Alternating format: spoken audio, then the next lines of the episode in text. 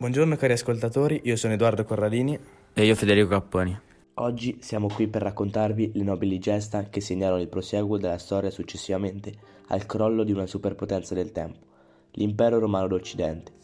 Inizieremo con spiegare ciò che portò alla creazione dei regni romano-barbarici, successivamente procedendo con l'approfondimento di tre popolazioni in particolare.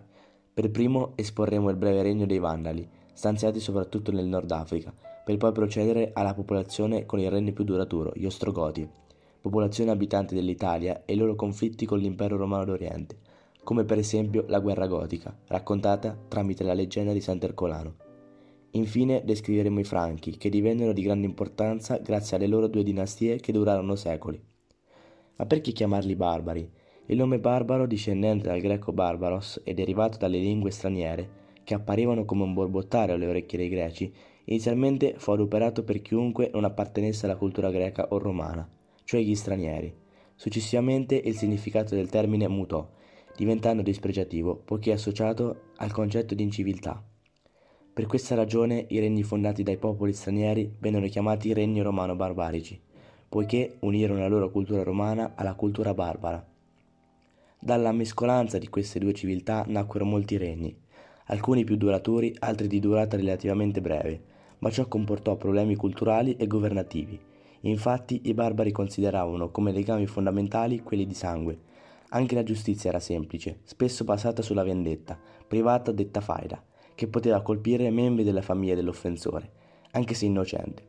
Inoltre, abituati a combattere e ad impadronirsi dei possedimenti dei popoli sconfitti, quando un popolo si insediava su un territorio imperiale, prevaleva un terzo dei territori dai proprietari e lo distribuiva tra i propri invasori, tramite un'ospitalità forzata, l'hospitalitas. Il problema principale di questi territori era il governo, poiché l'amministrazione romana era estremamente complicata e raffinata in confronto a quella barbarica. Anche le popolazioni differivano tra loro. I vincitori barbari analfabeti si trovavano a governare dei vinti, i romani, capaci di leggere, scrivere, ricchi di conoscenze. Per questa ragione gli invasori lasciarono i romani a governare e amministrare i territori, ma proibirono loro di formare un esercito per esempio come accadde nell'organizzazione ostrogota in Italia. Tra i tanti regni i principali furono gli Ostrogoti in Italia, i Visigoti in Spagna, i Franchi in Francia, i Vandali sulle coste del Nord Africa. E i Longobardi, inizialmente abitanti dei territori a est dei regni, per poi conquistare gran parte dell'Italia. Come già citato, inizialmente approfondiremo i tre regni principali, cioè gli Ostrogoti, i Vandali e i Franchi proseguendo da est per concludere a sud-ovest. In questo momento, seguendo l'ordine stabilito precedentemente, siamo onorati di presentare a voi una popolazione conosciuta come gli Ostrogoti, che inizialmente offrì servizi all'impero romano d'Occidente per poi subirne i feroci attacchi nella sanguinosa guerra gotica. Gli Ostrogoti, provenienti dal ramo orientale dei Goti, si differenziarono dalla loro controparte visigota alla fine del III secolo d.C. Nel 451, seguendo gli Unni, arrivarono in Gallia e successivamente a un accordo con i Romani occuparono la Pannonia nel 457. Dopo quasi una ventina d'anni, sotto la guida di Teodomiro, lasciarono la Pannonia e si diressero verso i Balcani. Durante lo spostamento l'attuale re morì e lasciò il comando al figlio Teodorico nel 474. Quest'ultimo, cresciuto come ostaggio nella reggia reale di Bisanzio, riuscì a istituire un dominio relativamente stabile nella provincia romana nel Basso Danubio. Riconosciuto dall'imperatore Zenone, gli fu concesso il titolo di patrizio e di magister militium presentalis, ma nonostante ciò presto si scatenò un conflitto che fu frenato tramite un accordo che dichiarò che Teodorico avrebbe dovuto riconquistare l'Italia per conto dell'impero dal barbaro Odoacre. Per raggiungere ciò Teodorico scese in Italia nel 498 e sconfisse l'esercito degli invasori, uccidendone il capo, e divenne signore d'Italia ottenendo la porpora imperiale. Ciò dimostrò il suo potere sugli Ostrogoti dei quali era re e i suoi romani, di cui aveva ricevuto uno degli onori più importanti. Successivamente alla vittoria sugli Unni, gli Ostrogoti si stanziarono nel centro-nord Italia, rendendo Ravenna, Pavia e Verona le città principali gli Ostrogoti, nonostante la semi-assunzione della cultura romana, rimasero con una cultura di tipo germanica orientale, cioè una, con una morchia militare. Ma, non, eh, ma ciò non frenò Teodorico dal creare un sistema di governo duplice, assegnando i compiti di difesa e di politica estera agli Ostrogoti, militarmente superiori e i compiti di amministrazione civile ai Romani. Inoltre, grazie all'aiuto degli ordini senatori, fu intrapresa una politica abbondante di nuove edificazioni e giochi, al fine di creare un effetto di continuità con le tradizioni romane. In aggiunta, per evitare attriti dai romani, cattolici e gli ostrogoti, ariani, il re ostrogota rispettò le tradizioni e i titoli del culto cattolico. Ma tutto ciò vacillò a causa dell'ostilità di Bisanzio. Infatti, alla morte di Teodorico nel 526, prese il potere la figlia Amalasunta, a causa della tenera età l'erede attuale Atalarico e inseguì una politica conciliante con Bisanzio, nonostante la forte opposizione popolare che pretendeva la rottura con l'impero. Alla morte di Atalarico e all'assassinio di Amalasunta da parte del cugino Teodato, l'intervento bizantino divenne sempre più incombente, a tal punto che quest'ultimo iniziò a cercare un accordo con l'imperatore. Ciò non ebbe l'effetto desiderato, causando l'eliminazione del re e l'elezione da parte degli eserciti di Vitige nel 535, che scatenò una sanguinosa guerra ventennale, la guerra gotica. In seguito alla sconfitta e alla morte di Vitige per mano di Belisario, generale bizantino nel 540, il trono fu affidato a Totila, abile comandante che riuscì a risollevare le sorti degli Ostrogoti. Ma gli Ostrogoti si rivelarono troppo deboli per contrastare gli attacchi nemici. Infatti, in risposta all'incoronazione di Totila, l'imperatore depose Belisario e lo sostituì con Narsete, che grazie all'aiuto di molti soldati longobardi riuscì a sconfiggere e a uccidere il re ostrogota a Tagina nel 552. La guerra si concluse nello stesso anno nella battaglia del Monte Lattaio, in cui fu sconfitto l'ultimo re barba- barbarico, Teia. La guerra, praticamente già vinta dall'impero, si concluse ufficialmente con la caduta di Conza, ultimo presidio gotico. Successivamente gli ostrogoti si ritirarono nei territori da loro acquisiti, mescolandosi con la popolazione italica. Ciò fu considerato il tramonto del regno ostrogota, ma anche ciò che segnò le basi per lo sviluppo del dominio longobardo in Italia. Successivamente, procedendo a sud-ovest, è possibile rintracciare il regno di scrittori, gli unici ad aver conquistato il mare, cioè i Vandali, popolo germanico originario dal Mar Baltico, in passato furono sconfitti dall'imperatore Marco Aurelio nelle guerre marcomaniche tra gli anni 166 e 167, presso il Danubio. Successivamente, sotto il comando di Costantino, furono accolti in Pannonia, dove si convertirono al cristianesimo ariano, il quale negava la natura divina di Cristo. A differenza degli altri popoli barbarici convertiti al cattolicesimo e perciò definiti eretici, ma nel 406 d.C. e in seguito alle costanti spinte unne, i Vandali trapassarono il Limes del Reno e invasero le Gallie. Negli anni successivi, più specificamente nel 411, si insediarono nella penisola iberica sotto la guida del re Giunderico, dove rimasero finché non furono sconfitti dai Visigoti. Dopo ciò si diressero sulle coste nordafricane, dove rimasero sotto il regno genserico. Un periodo di prosperità durato quasi 50 anni. La vicinanza del mare li rese l'unica popolazione barbarica a conquistare il mare. Per cause politiche, l'imperatore orientale Giustiniano dichiarò guerra al regno vandalo nel 533 d.C. e in seguito alle vittorie presso Cartagine per mano del generale imperiale Belisario e il suo esercito catturò il re dei Vandali, Gilimero, facendolo sfilare a Costantinopoli come prigioniero nel 534. I vandali restanti, cioè coloro che non furono venduti come schiavi, presero parte alla cavalleria imperiale. Dopo ciò il regno vandalo perse ogni importanza. Durante l'intera durata del regno e incoraggiato dai successori di Genserico, i vandali furono orgogliosi delle proprie usanze rozze e della loro fede, rifiutandosi di assimilare aspetti della cultura romana nella propria. Una prova di ciò era la loro conversione al cristianesimo ariano, definito eresia secondo la dottrina cattolica praticata da altri regni barbarici come i Franchi e anche dall'impero. Tutto ciò dimostrò la forte avversità ai Romani, consolidata nell'arco di tempo in cui i Vandali furono di relativa importanza alla scena politica. Nonostante ciò, i Vandali non erano inculturati, infatti, a differenza delle altre popolazioni barbariche, avevano una caratteristica specifica, la cultura. Ciò è dimostrato dal fatto che i Vandali lasciarono varie testimonianze scritte, poiché molti dei loro scrittori furono capaci di scrivere in lingue latine. Uno dei più conosciuti fu Vittorio di Vita, un vescovo che scrisse eh, con uno stile letterario locale ma influenzato dal latino classico, la storia persecuzioni africane, descrivendo le persecuzioni cristiane in Africa. Altri scrittori famosi furono il poeta Luxurius, che compose poesie in latino satiriche e scherzose. Successivamente eh, prese in parte il vescovo Cristiano Fulgenzio, scrittore di opere teologiche come De Fide ad Petrum. Per concludere, procedendo a nord del regno vandalo, è possibile osservare il territorio appartenuto al regno che riuscì a sopravvivere e a guadagnare potere durante il Medioevo, il possessore di due durature dinastie, gli alleati papali convertiti al cattolicesimo, anche conosciuto come il regno franco, nome derivato dalla parola tardo-latina francus, cioè coraggioso. I Franchi, definiti dal nome attribuito dai Romani dal III secolo, furono l'insieme delle popolazioni germaniche, principalmente i Amsivari, i Camavi, i Brutteri e i Salii, che nel tardo del V secolo si stanziarono presso il Limes del Reno. All'inizio furono nemici dell'impero, ma successivamente divennero alleati, fino a che, a causa della crisi dell'impero romano d'Occidente, non decisero di conquistare parte della Francia. Le popolazioni franche che intrapresero la conquista, cioè i Sali, furono guidate dal leggendario Meroveo, capostile della dinastia Merovinga.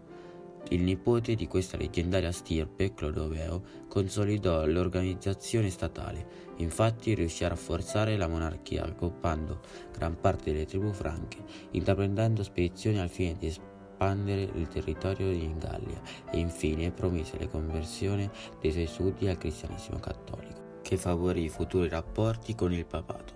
Inoltre durante il suo regno cercò di fondere pacificamente vinti e vincitori, incoraggiando matrimoni misti e promuovendo la mescolanza dell'aristocrazia franca con quella romana.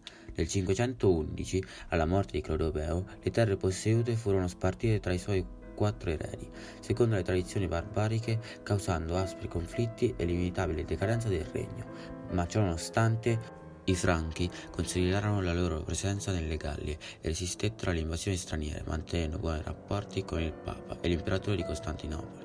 Inoltre la permanenza nei territori romani dei Franchi promosse l'integrazione tra Romani e Franchi. Questa fu la ragione per cui il regno franco fu il più solido e forte degli altri. Stato romano barbarici, poiché la separazione fra soldati di origine germanica e civili di cultura romana non fu così netta come negli altri regni. Ma cosa causò la creazione di questi regni?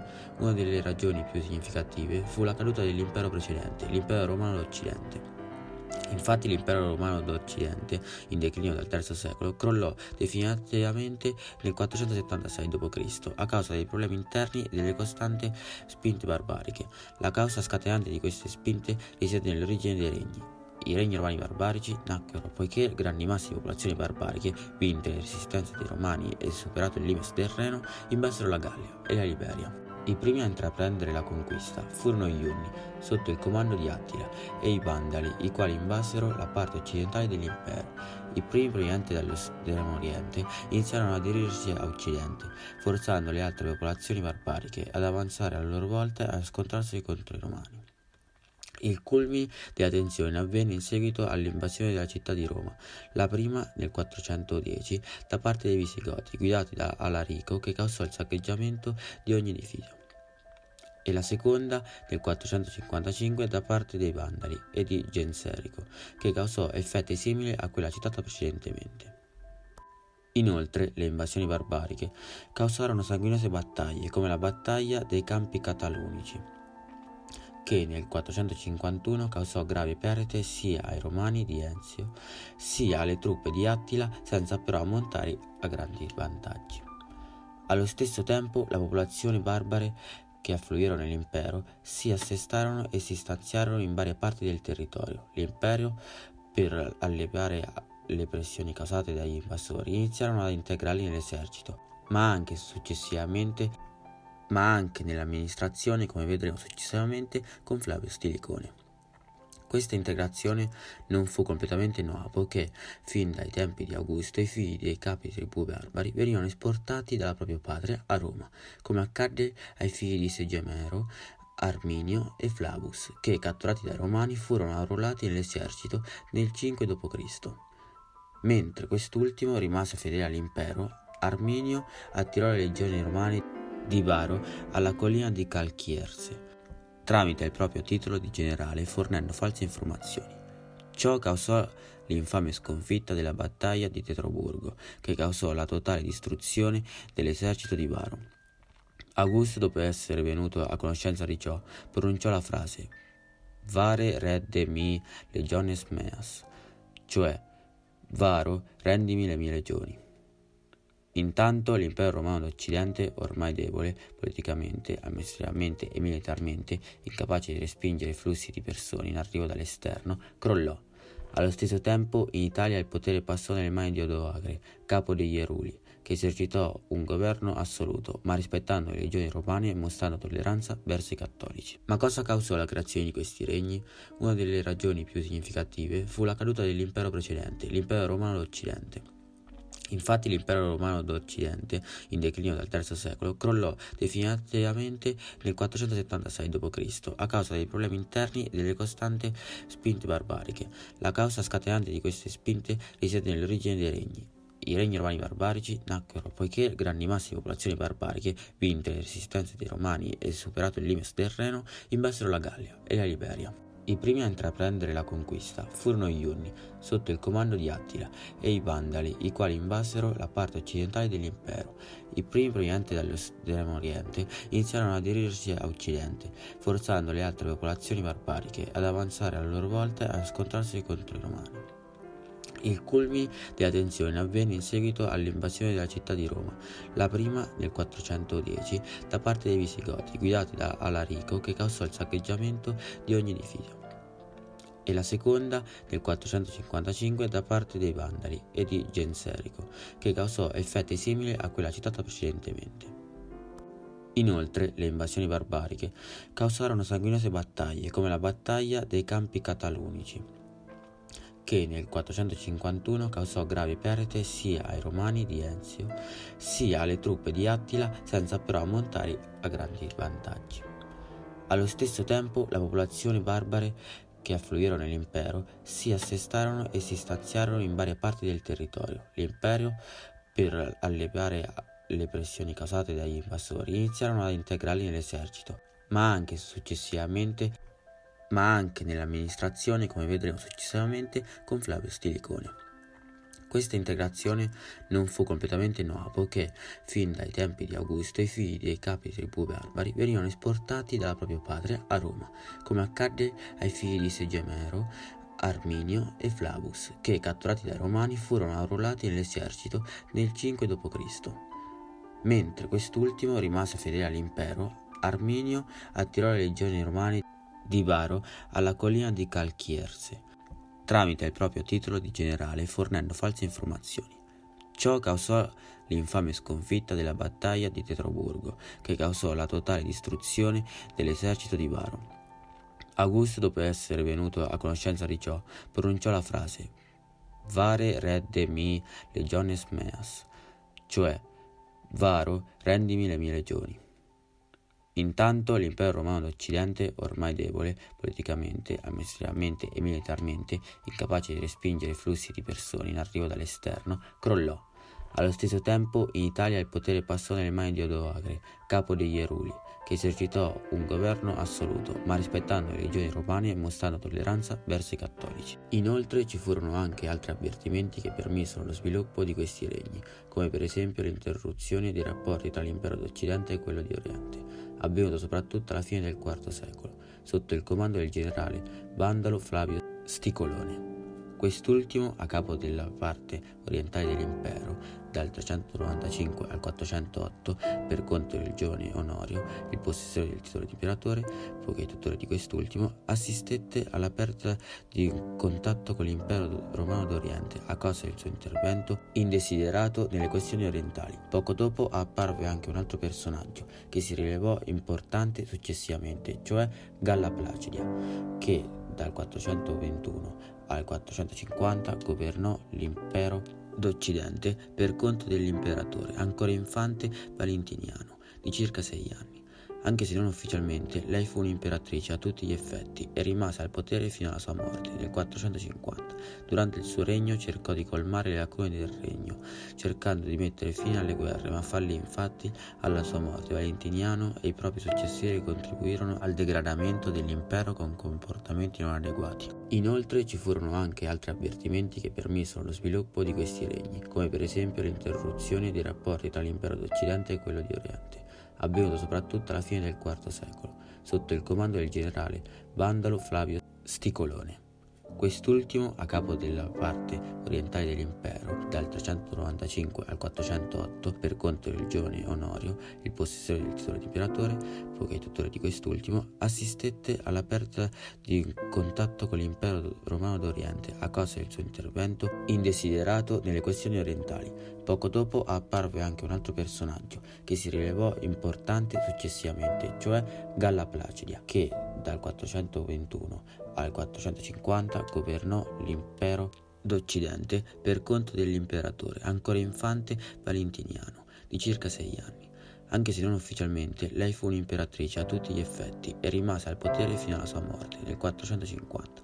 Durante il suo regno cercò di colmare le lacune del regno, cercando di mettere fine alle guerre, ma fallì infatti alla sua morte. Valentiniano e i propri successori contribuirono al degradamento dell'impero con comportamenti non adeguati. Questi regni, anche se stravolsero la società dell'epoca, portarono anche innovazioni nei vecchi territori. Infatti la permanenza dei barbari nell'ex impero romano d'Occidente, nonostante comportò la regressione della società, portò a innovazioni importanti per i secoli successivi. Queste innovazioni furono soprattutto oggetti, come la staffa, che comportò l'aumento di importanza dei cavalieri durante le guerre e le braghe più comode delle sontuose toghe romane. Inoltre influenzarono l'alimentazione che, prima strettamente legata a cereali e legumi, si ampliò tramite la consumazione di burro e carne, prodotti animali ricavati dall'allevamento, tipica pratica barbarica. Inoltre si assistette all'integrazione di vocaboli germanici al vocabolario latino, soprattutto di tipo militare, come guardia ed elmo,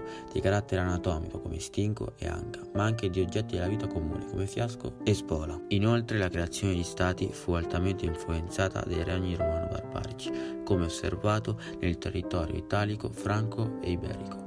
A differenza di questi ultimi due regni, stabili poiché esistanti da secoli, l'Italia rimase frammentata a causa del continuo susseguirsi di dominazioni straniere che causarono la formazione di diverse signorie. Nel corso dei secoli e la formazione di uno Stato unitario solamente nel 1861, con l'unità d'Italia. Ciò causò gravi instabilità politica nella penisola italica durante il corso della storia, a differenza dei regni adiacenti ormai stabili e unitari. Durante la guerra greco-gotica, citata in precedenza, accaddero eventi ai limiti della leggenda, come la storia di Sant'Ercolano e l'assedio a Perugia a metà del VI secolo. Infatti, uno dei principali campi di battaglia della guerra greco-gotica fu Perugia, dove si svolse una delle storie che ancora oggi i suoi cittadini ricordano. Per esporre ciò presentiamo a voi il nostro ospite d'onore.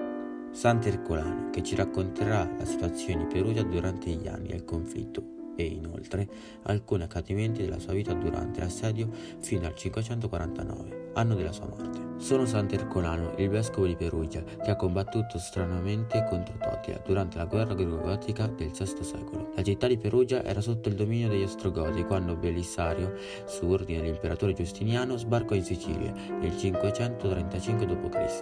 Nel 537, dopo un lungo assedio, i bizantini conquistarono Perugia, ma Vitige fu eletto nuovo capo delle forze armate gotiche. L'inverno dello stesso anno Vitige attaccò i bizantini in un campo aperto lungo la strada Perugia e Gubbio, ma fu sconfitto. Dopo la conquista di Assisi e Spoleto, Totila cercò di riconquistare Perugia, ma trovò una forte resistenza da parte dei perugini, guidati proprio da me. Nonostante i traditori all'interno della città, come Ulifo, che uccise il reggente di Perugia Cipriano, i perugini, col mio aiuto, si ripresero e Oldogandone prese il posto di Cipriano e la resistenza continuò. Totila cercò di impedire interferenze nel suo piano, distruggendo tutte le vie di comunicazione e attendendo la fine delle provviste di Perugia. Ma io, insieme a Olto Gandone, escogitai un piano per ingannare Totila. Fu riempito un bue di frumento, il quale fu successivamente gettato dalle mura, come simbolo di abbondanza. Inizialmente Totila cadde nel nostro granello, ma poi un chierico infedele lo informò dell'inganno. Totila assaltò Perugia, una volta per tutte, prese la città e mi fece lacerare ed capire per averlo ingannato.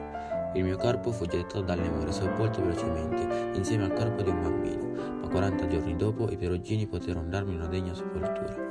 Quando si recarono al di fuori delle mura per disseppellirmi, il corpo del bambino era in decomposizione, ma il mio non aveva un graffio e la mia testa si era riattaccata. Da allora, oltre ad essere un eroe, sono diventato anche un santo, venerato dai perugini per la mia coraggiosa difesa della città contro i Goti durante la guerra greco-gotica. Questi tutti gli argomenti che intendevamo trattare sono stati esposti. Speriamo vi sia piaciuta la nostra esposizione e che vi ricordiate di questi argomenti nel futuro. Grazie dell'ascolto.